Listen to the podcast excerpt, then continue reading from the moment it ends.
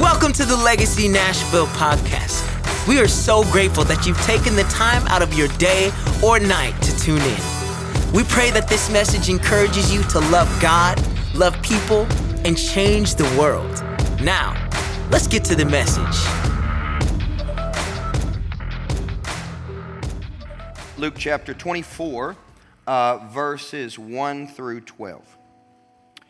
But on the first day of the week, that's Sunday, at early dawn, they went to the tomb, taking the spices that they had prepared. And they found the stone rolled away from the tomb.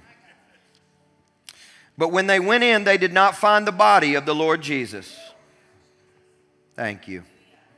While they were perplexed about this, behold, two men, angels, stood by them in dazzling apparel. That's been messing with my head all week long. I wonder what kind of outfits they had on. You know, to cause the writer to say, dazzling apparel. I'm like, that's Gucci. That's got to be Prada. Something. I don't know. And as they were frightened and bowed their faces to the ground, the men said to them, Get this, why do you seek the living? Among the dead. He is not here, but has risen. Remember how he told you. Everybody say, remember. Remember how he told you while he was still in Galilee that the Son of Man must be delivered into the hands of sinful men and, and be crucified, and on the third day, rise. And they remembered his words. Everybody say, remember. And returning from the tomb, they told all these things to the eleven and to all the rest. And now it was Mary Magdalene and Joanna and Mary, the mother of James, and the other women with them who told these things to the apostles. But these words seemed to them an idle tale. They did not believe them. If anybody should have remembered the words of Jesus and believed for the resurrection, you would think it would be the most devoted disciples. And yet they had forgotten the words of Jesus and did not believe that the resurrection had actually happened. They thought it was an idle tale. But Peter, man, I love Peter. I love him because he had just denied Jesus three times, and here he is sprinting to the tomb, stooping down and looking in. He saw the linen cloths all by themselves. And he went home, what does it say, church? Marveling. Because that's what resurrection produces. He went home marveling at what had happened. The title of the message today for Easter Sunday is Remember His Words. Remember His Words. Let's pray. Jesus, we thank you for speaking to us, not only through your written word, but we say, Thank you, Jesus, for speaking to us today, your holy words to our spirit. That spiritual word that nourishes our soul day by day. You said it's our daily bread. And so today, God, we want to feast on the bread that you've provided, your holy word. We enjoy you. We thank you. We love you.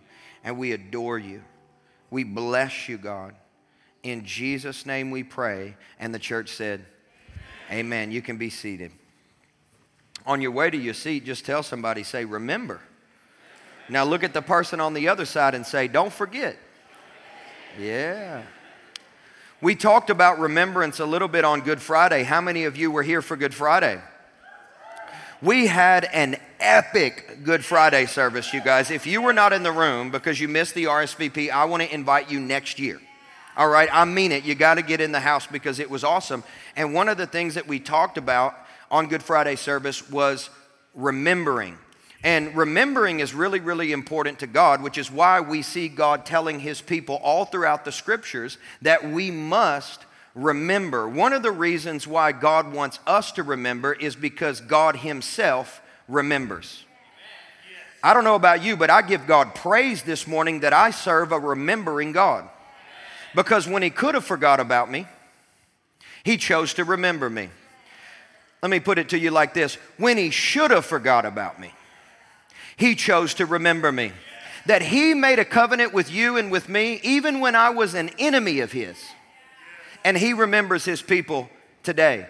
And so he asks us today on Easter Sunday to remember his words. In verse 5 and 6 of Luke 24, we see the angels asking the disciples, Why is it that you seek the living among the dead? Why are you looking for Jesus who is now alive in a dark, cold, dusty tomb? He is not here, but has risen. And then what did the angel say? Remember how he told you. Now, as I mentioned as we were reading through the scripture, if anybody should have remembered that Jesus would get up, it should have been his most dedicated disciples. I mean, they had been walking with him for over three years, they were living with Jesus. You would think that they would remember. There is no doubt in my mind that they did so many road trips together. And if you ever want to get to know anybody, just go on a road trip with them. You seem to get to know one another so quickly, right? They walked all these miles together. They did all this ministry together as a team. They sat down at different tables with different people and they broke bread together. They ate meals together. These were people who were extremely familiar with Jesus and his words. Can you imagine how many times they listened to the same sermon over and over and over from Jesus? If y'all didn't grow up like me as a PK in the church, I take some sermons for granted when I hear them from people that I'm extra familiar with. Y'all know what I'm talking about. Some of you have been going to church here so long, you know what I'm going to say before I say it. You're like, oh, here he goes again. I know that. That's that Kentucky saying he's going to bring out right now because it just fits. Maybe the disciples felt that way about Jesus. They're like, ah, after three and a half years, I've heard the Sermon on the Mount like 50 times. You know what I mean? Like they might have taken for granted the words of Jesus. And so maybe they didn't realize that he was extremely serious whenever he said, Hey guys, I am going to physically die soon, but I don't want you to forget I am going to resurrect. It's crazy to me that the people closest to Jesus were those that were so surprised and so astonished whenever he got up out of the tomb. Peter saw the linen cloths by themselves, verse 12 says, and he went home marveling. You would think Peter wouldn't marvel. You would think Peter expected. But whenever Peter left the tomb that morning, he was marveling no matter how many times Jesus had told his disciples that he would resurrect. It just didn't stick for some reason. In Luke chapter 9, verse 22, here is how plainly Jesus told his disciples, just so that you're, if you're giving them a pass right now, you're like, oh, well, no wonder they forgot, you know? No, no, look here. Jesus, I can imagine Jesus like grabbing them by the face and looking at them dead in the eye and saying this. Jesus saying, The Son of Man must suffer many things and be rejected by the elders and the chief priests and the scribes. I mean, he even told them who it was that was going to sell him out and have him crucified. And he said, And be killed. And on the third day, I, Peter, are you paying attention? Thomas isn't. Hey, bro, pay attention.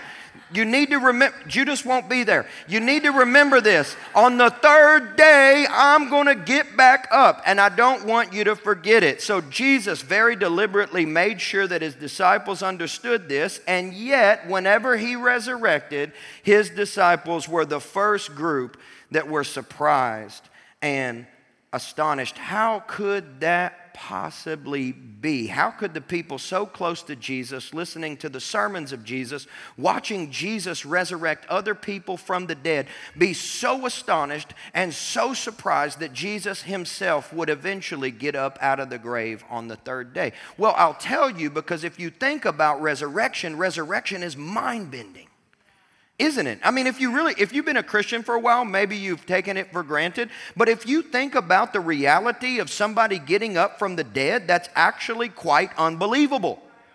If you want to define resurrection, you might define it like this it is the action of someone rising from the dead, somebody who has no pulse, like somebody who has definitely died. There is no life in their lungs, and they are restored back to life again. I think we could all agree that is a supernatural, unbelievable, marvelous, mind bending miracle that is not very common at all. Could we agree?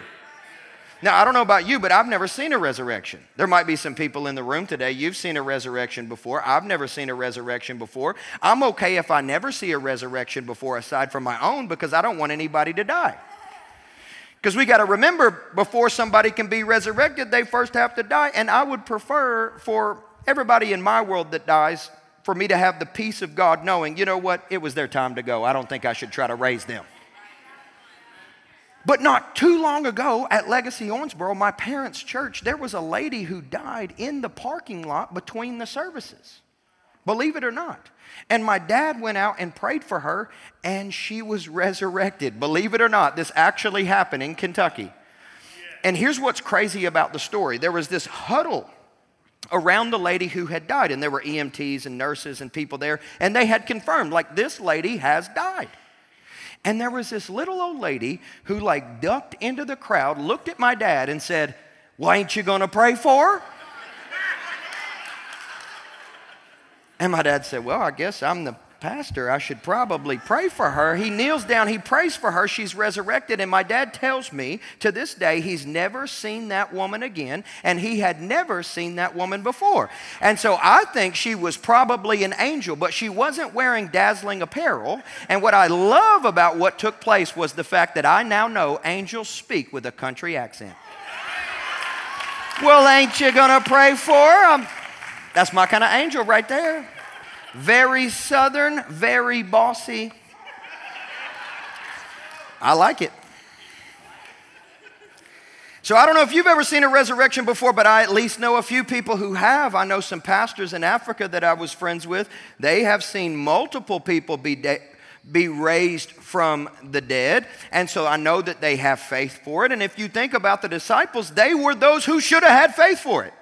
Like they had seen multiple resurrections before, but they still struggled to remember that Jesus would, in fact, resurrect and come back to life. And that, my friends, is just how mind blowing and marvelous resurrection actually is. It does not make sense to the rational mind, it doesn't compute. Resurrection is so marvelous and mind blowing because we have been conditioned by life, get this, to believe that death is the end.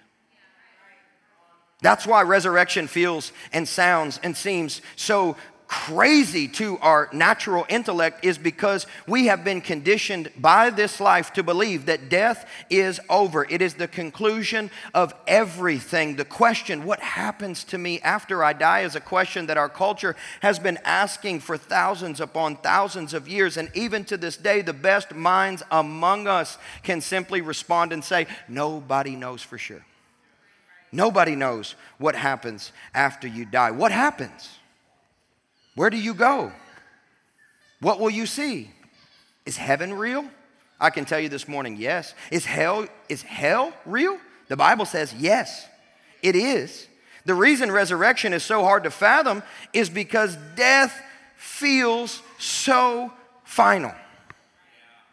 You know, I was thinking this week about death and about you know, experiences that I've had with death, and I was reminded about the moment that I talked to my oldest child for the very first time about death. It was at bedtime, and it's always at bedtime that the big questions come. Let me tell you, if you're not a parent, just get ready. You better be ready at bedtime because that's when they're processing. And, and uh, my son, Isaiah, he, he, I was putting him to bed, and uh, he said, uh, Dad, he said, uh, Am I going to die? And I, I said, uh, Yeah, you are one day. I don't know that I did a great job in that moment, but. He's like, Are you going to die? Yeah, yeah, one day dad is going to die. And he said, I'm going to die, dad? Yeah, buddy, all of us are going to die. And, uh, I mean, it was, I, I was, I, I, preached the gospel to him, all right? I want you to know I did redeem myself because I was kind of fumbling in the moment. But there was something that Isaiah said to me that I'll never forget because he said, Well, Dad, if I die, no one will see me. Isn't that an interesting thing for a child to say about death? Because even a child's mind, the natural conclusion to a conversation about death is no one will see me ever again because death has the last word. Death is final. It's finished. It's concluded. It's over. It's done. That's death, right? That's how we compute death. Like life has conditioned us to look at death and see death as the end. It's over after that. And even just recently, I had to talk to Isaiah again about death as we took him out to dinner last Saturday evening in Dallas and talked to him about the fact that his old school, the Covenant School, which we all now know of, which is where my children started school and used to go to school, that there was a shooting there. And as I watched his face compute what had happened, and he started asking questions about is this person okay? Is that person okay? He started asking about his friends. And, you, you know, we shared with him, hey, buddy, your principal, uh, Dr. Koonce, who he loved and enjoyed and knew, she, she died that day. And I'll never forget the look on his face. I never would have expected the first person that my kid knew that died would also be the first Christian martyr that I knew that died. And he, his jaw, like he, he said, That's really sad. I said, Yeah, it is. And the waiter came over and he was, you know, trying to figure out what kind of pasta we wanted. And Allison was like, Just serious dad talk in this moment. But you know, the reason why we wrestle with death the way that we do is because we're so convinced of the finality of death itself. And one of the reasons we feel so much sadness, and it's okay to feel sadness, we should feel sadness whenever Lazarus died, despite the fact that Jesus knew that he would live forever in eternity, and he would, in fact, get up in just a few hours, he still wept. It's okay for us to be present. It's okay for us to know that it's extremely sad whenever somebody dies. But the reality is, my friends, is because of what Jesus did on this day, Easter Sunday we now know that what he says about death is that death is not the end. Death is not final. You are not finished after you take your last breath, but there is actually something more that is available for you if you will put all of your hope, all of your faith, and all of your trust in him because he is the way, the truth, the life, and he church, is the resurrection. And that is what we celebrate as we come together on Easter Sunday is we're not just celebrating a day on our calendar or even a day on the Christian calendar, but we're actually celebrating in our hearts by faith as we come together and collectively confess that Jesus is alive. And by confessing that Jesus is alive, what we are declaring over ourselves is that his resurrection life now lives in me as his disciple, and death will not have the final word for me. Death will not reign over me. Death doesn't mean that I'm done, but there is more available. And this is what Jesus tells us this Easter Sunday that we need to remember, church family. We need to remember this. This is what happens in the story. The angels look at the disciples and they say, Remember. And whenever they uh, begin to move away from the tomb, what does the Bible say? And they remembered. You see, something significant happens in the human spirit whenever we remember the words of God because embedded within the words of Christ is life. At creation, He spoke we need to remember what Jesus has said because if we'll hold fast to the words of Jesus, we too can experience resurrection life in the midst of so much darkness, surrounded by so much tragedy. Even when we're faced with death, there is a different life that will possess our spirits as we cling to the Jesus, the author and the finisher of life itself. That's what we celebrate on Easter. What were the words that they needed to remember, and what is the words that I want you to remember? Well, for starters, in Mark 10, he told them plainly, he said, Guys, after three days, I'm going to get up. I want you to know that. And in Mark 14, four chapters later, he says, But after I'm raised up, hey, I'm going to go on before you to Galilee. So meet me there. They had forgotten these words, and in spite of their reluctance to remember, Jesus kept telling them all along friends, death is not the end. Death is not the end. Death is not the end. They reason through the resurrection with their natural minds as we reason through death with ours. And they even thought it was a tall tale. We read that. They listened to the women as they shared the testimony of what had taken place, and they said, This is a fable. But, church, the resurrection is not a fable to be believed, but it is life to be encountered. We have the opportunity to encounter that today. In John chapter 2, verse 22, the Bible says, When therefore he was raised from the dead, what did his disciples do? They remembered. This is what Easter does for us. It gives us the privilege of remembering that He had said this, and then it brings about faith in the scriptures and the words that Jesus has spoken. What His disciples did 2,023 years ago, thereabouts, is the same thing that His disciples need to do today on Easter Sunday, and we need to remember. We need to remember what He has said death is not the end, resurrection is, in fact, promised and all of humanity has indeed encountered resurrection because Jesus is alive right now in this very moment. And even when you die, and even when I die, we will not be done. We won't be done. No, death does not mean that you're done. Because of what Jesus did on this day by faith, we are all able to have resurrection life forever and ever and ever and ever. His resurrection is your invitation. His resurrection is your invitation. John chapter 3, verse 16, the most famous bumper sticker that ever existed. For God so loved the world that he gave his only son, that whoever believes. I remember what you've done, and I believe, and I put my trust in it. I believe in him, and he who believes will never perish but they'll have eternal life. Death, death was not the end for Jesus, and death won't be the end for you. Death won't be the end for you. One day you're all going to pass on into eternity. Me too.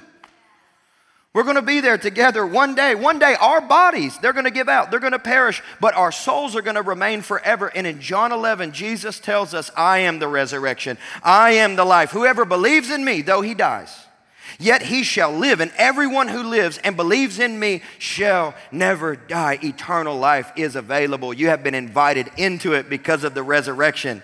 Remember his words, church. Death is not to be your end. Everyone who believes in Jesus will have eternal life.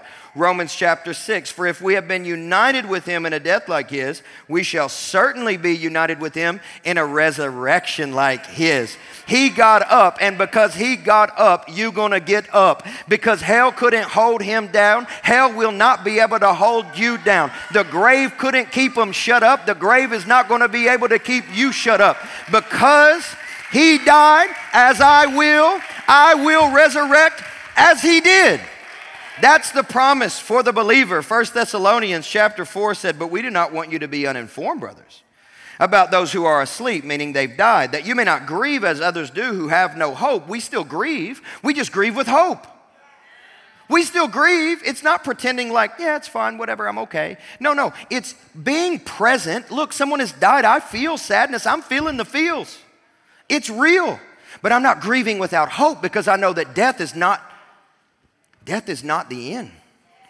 I have hope because I know this person. I know that I will be reunited with them one day because they put their faith in Jesus, who is the resurrection. This is the life that He has promised us because, for since we believe that Jesus died and rose again, even though, through, even so, through Jesus, God will bring with Him those who have fallen asleep. This is why on Easter Sunday it's so significant, Christians, that we say, He is risen. The resurrection is so central to our faith because we know and confess that He got up, we know and confess that we'll get up too.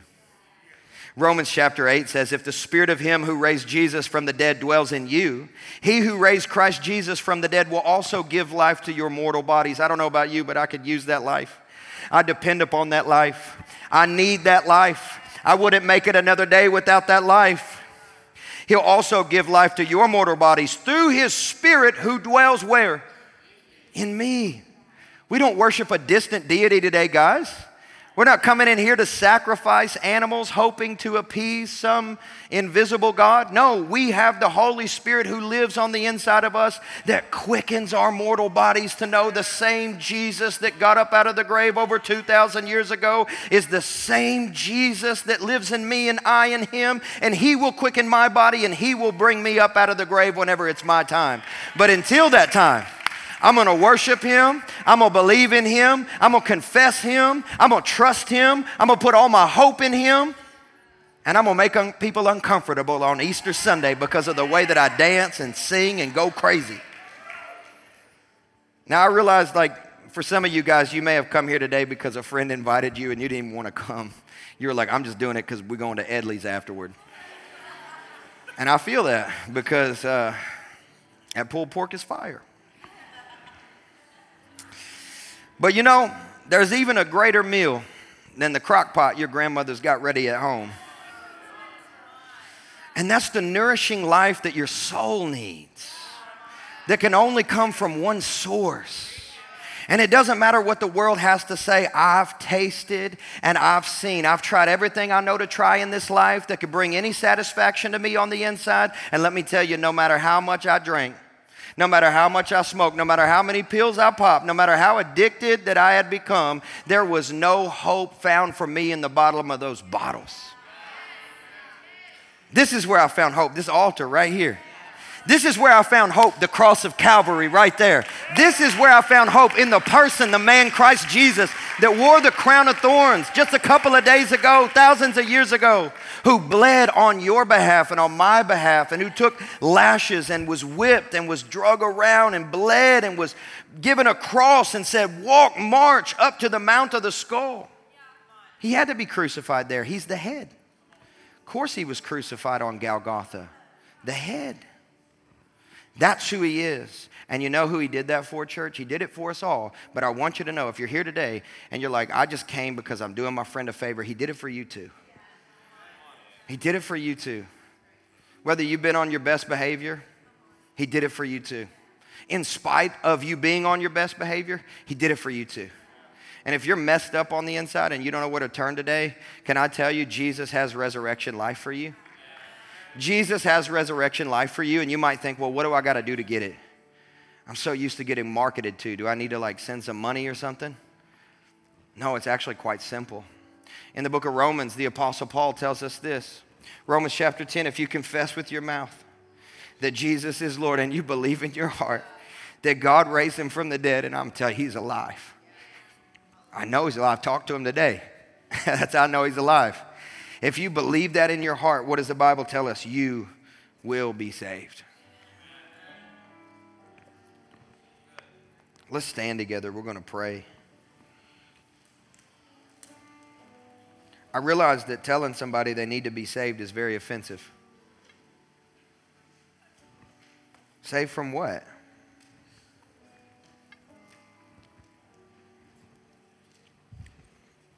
I think if we were all got honest with ourselves, we know that we have some things that we need to be saved from, starting with death.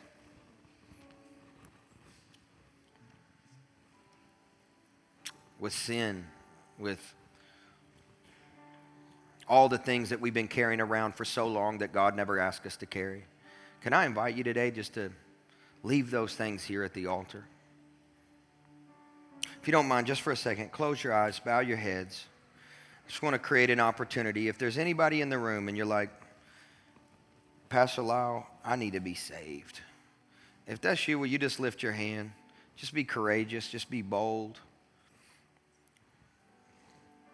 Awesome. I, I see you guys. Amazing. Incredible.